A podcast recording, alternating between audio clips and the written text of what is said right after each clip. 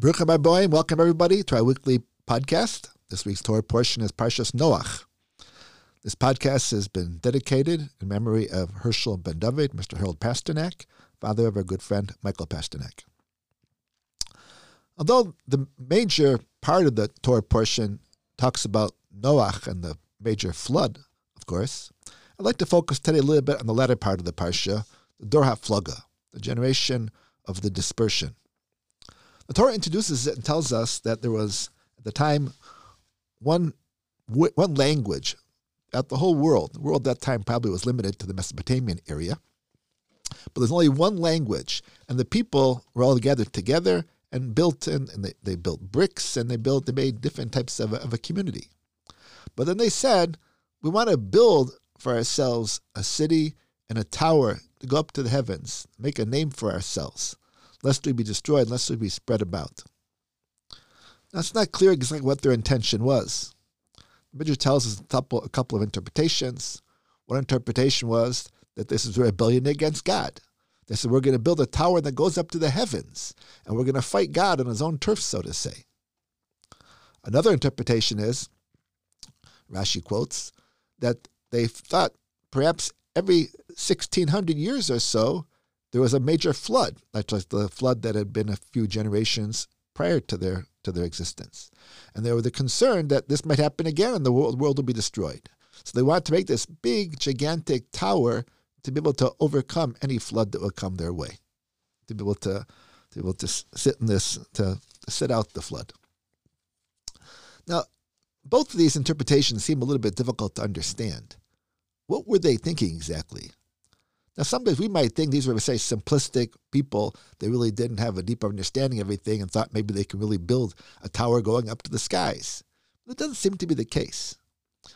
The fact that we see, first, even earlier generations before that, their understanding of the, of, of the elements and the different things that they did, the creation of bricks and things like that, it sounds like these people were, were people that had a, a deep understanding.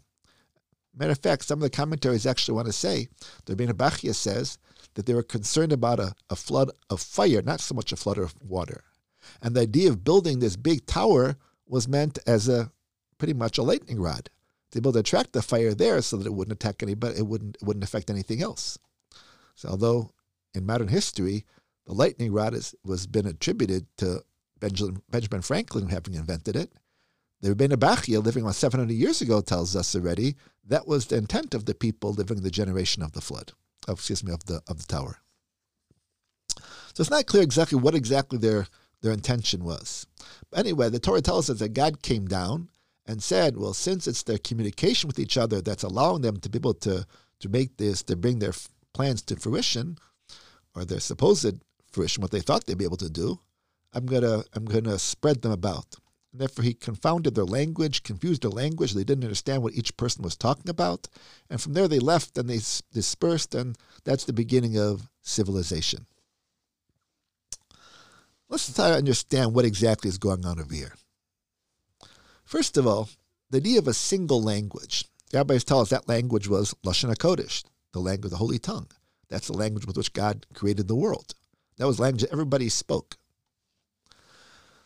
language and speech in general are very central to the human being. Early in creation, when it tells us that God blew into the nostrils of Adam, the first human being, the Targum translates the idea of living soul into the into the being of Adam, ruach memalela, which means to say literally the power of speech. In other words, God's giving, his breathing life into man was giving him the capability of speech the Talmud often talks about different types of different levels of existence. There's the domem, that which is inanimate. There's tzomeach, that which grows, vegetative. There's chai, that which has life, which is the animal. And then medaber, the one who speaks, which is a human being. No, the essence of the human being is his capability of being able to speak. The idea of being able to crystallize ideas and be able to express them and to be able to, to be able to share with other people his ideas. What exactly is the purpose of, of speech? Speech actually connects people together. It's through speech that we're able to develop relationships. As I said before, through speech, we're able to share ideas and, and bring those ideas to, to action. Although it's interesting, when God first breathed the power of speech into the human being, there was no other being yet. This is before Chava, before Eve had been created. So, if the purpose of speech was to be able to create connections and communication, who is it to communicate with? It seems from the very get go, though, that the power of speech was the way we communicate with the Almighty, with the Creator, through prayer. Speech creates correct connections not only between man and man, but it creates connections between man and God also. That was the original purpose of the capability of being able to speak. Matter of fact, in the creation itself, when God created the different things, the Torah always prefaces it by Yomer Hashem, Yehi Or, let the, uh, like, Elohim, the Almighty said, let there be light, and there was light. For Yomer Elohim, the Almighty said, Desha, let the land sprout forth vegetation. Let the waters, like God said, let the waters spring forth with, with life. What was the purpose of God speaking those things? God could have thought it the same thing as just as well also. What's the significance of God speaking? Who hears it? But here too, the idea is it's through speech God was creating a connection with the physical world. The physical world is not something independent of God. The physical world is, is, there's an element of God within the physical world. The Talmud tells us, as a matter of fact, that there's not a blade of grass that does not have a spiritual force that tells it grow, grow, grow. Which means to say that God's saying, "Let there be light," let the let the let the earth sprout forth vegetation. That was God creating a connection because speech is the vehicle through which we make a connection with what we're speaking, to who, to, to who we're speaking. the understanding over here is that God gave speech to man to be able to create relationships as well as to be able to be able to maintain and communicate relationship with, with God himself too. This also helps us understand the concept of a name. God told Adam to name the different animals, and whatever God, whatever Adam gave it as a name, gave a name to the animal, that would be its name. The understanding of that is the, that name creates describes the essence of the being that Adam named it. When Adam called the dog, for example, Kelev, what that means to say is the essence of the dog is Kelev. I don't go into too many details right now about the Hebrew language, but the Hebrew language is quite fascinating. Every word describes the essence of the word that is trying to explain, to describe. It, extra- it literally describes the essence, essential makeup of that. So the example given as a dog being called Kelev, everybody seems to tell us that means kol lave, all heart, because the dog represents loyalty. So the Hebrew word for dog represents the idea, the essence, the essential makeup of the dog, which is loyalty to its master. When Adam called the name of each object or each animal by its name, he was creating a connection again. That would be his connection of sorts, of be able to control the animals. God gave the animals to be under man's control. By Adam calling them their name, that would create the connection between man and the animal, in which animal man would be able to control, to rule over the animals, so to say. That's the idea also, even as far as names are concerned. When you call somebody's name, that creates a connection too. We often talk about somebody, they're on a first name basis. When I call somebody by their name, that creates a certain something, a depth to the relationship. That's what we find when Shaul was King Saul was upset at David, and he asked his son Yonasan where he was. He asked, "Where is Ben Yishai today?" He didn't want him by his first name because he was upset at him. He didn't want to create that connection, so he merely called him the son of Yishai. We find a similar idea earlier. Rashi tells us when the spies came back from scouting out the land, they spoke the, they spoke negatively about the land. And Kalev, one of the spies, was upset about that. So he wanted to positively tell us, Yas Kalev has, also, um, Kalev quieted down the nation. Rashi tells us how he did that was he said, Is this the only thing Ben Amram did to us? They want to take us to this land of this land of giants, this land that, that, that will, will be killed over there. Note the fact that he didn't say, Is this the only thing that Moshe did for us? He was trying to quiet the people down. After they're quieted, he said, Certainly, he did everything good for us too. He saved us from Egypt, he gave us the Torah at Mount Sinai, etc. But it's interesting, he didn't say Moshe's name because since he was trying to quiet the people down, make them think that he was on their side, by saying Moshe, it would have implied some kind of a connection. So he was distancing himself from Moshe, so to say, to quiet the people down by calling him Ben Amram. That's the power, the, the significance of a name. Now, initially, initially, there was one language. What that means to say is that all mankind was of a single mind, as it were, a single belief. There was belief in God. That was the original language because language unified them together. They were all there was a single unit. The problem was, even though there was unity amongst themselves, they used that unity to turn against God. Whereas the initial purpose of speech was to be able to create a connection with between man and God, the people of that generation utilized speech to be able to build this tower against God on some level to be able to rebel against God. That's not the purpose of speech.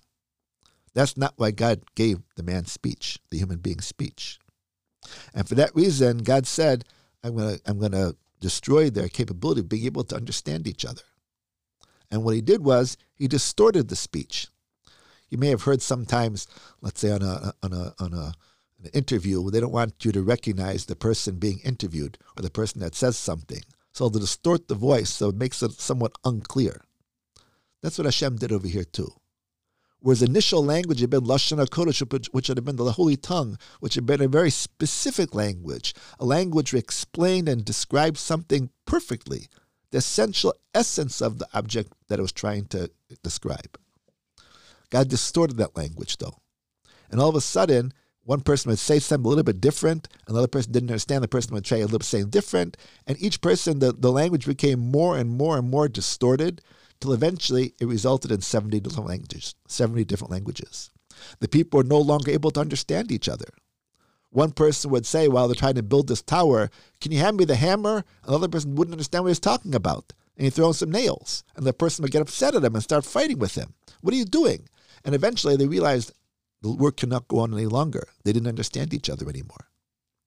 This is the beginning of 70 languages. This is the beginning of 70 different nations because the language defines the person.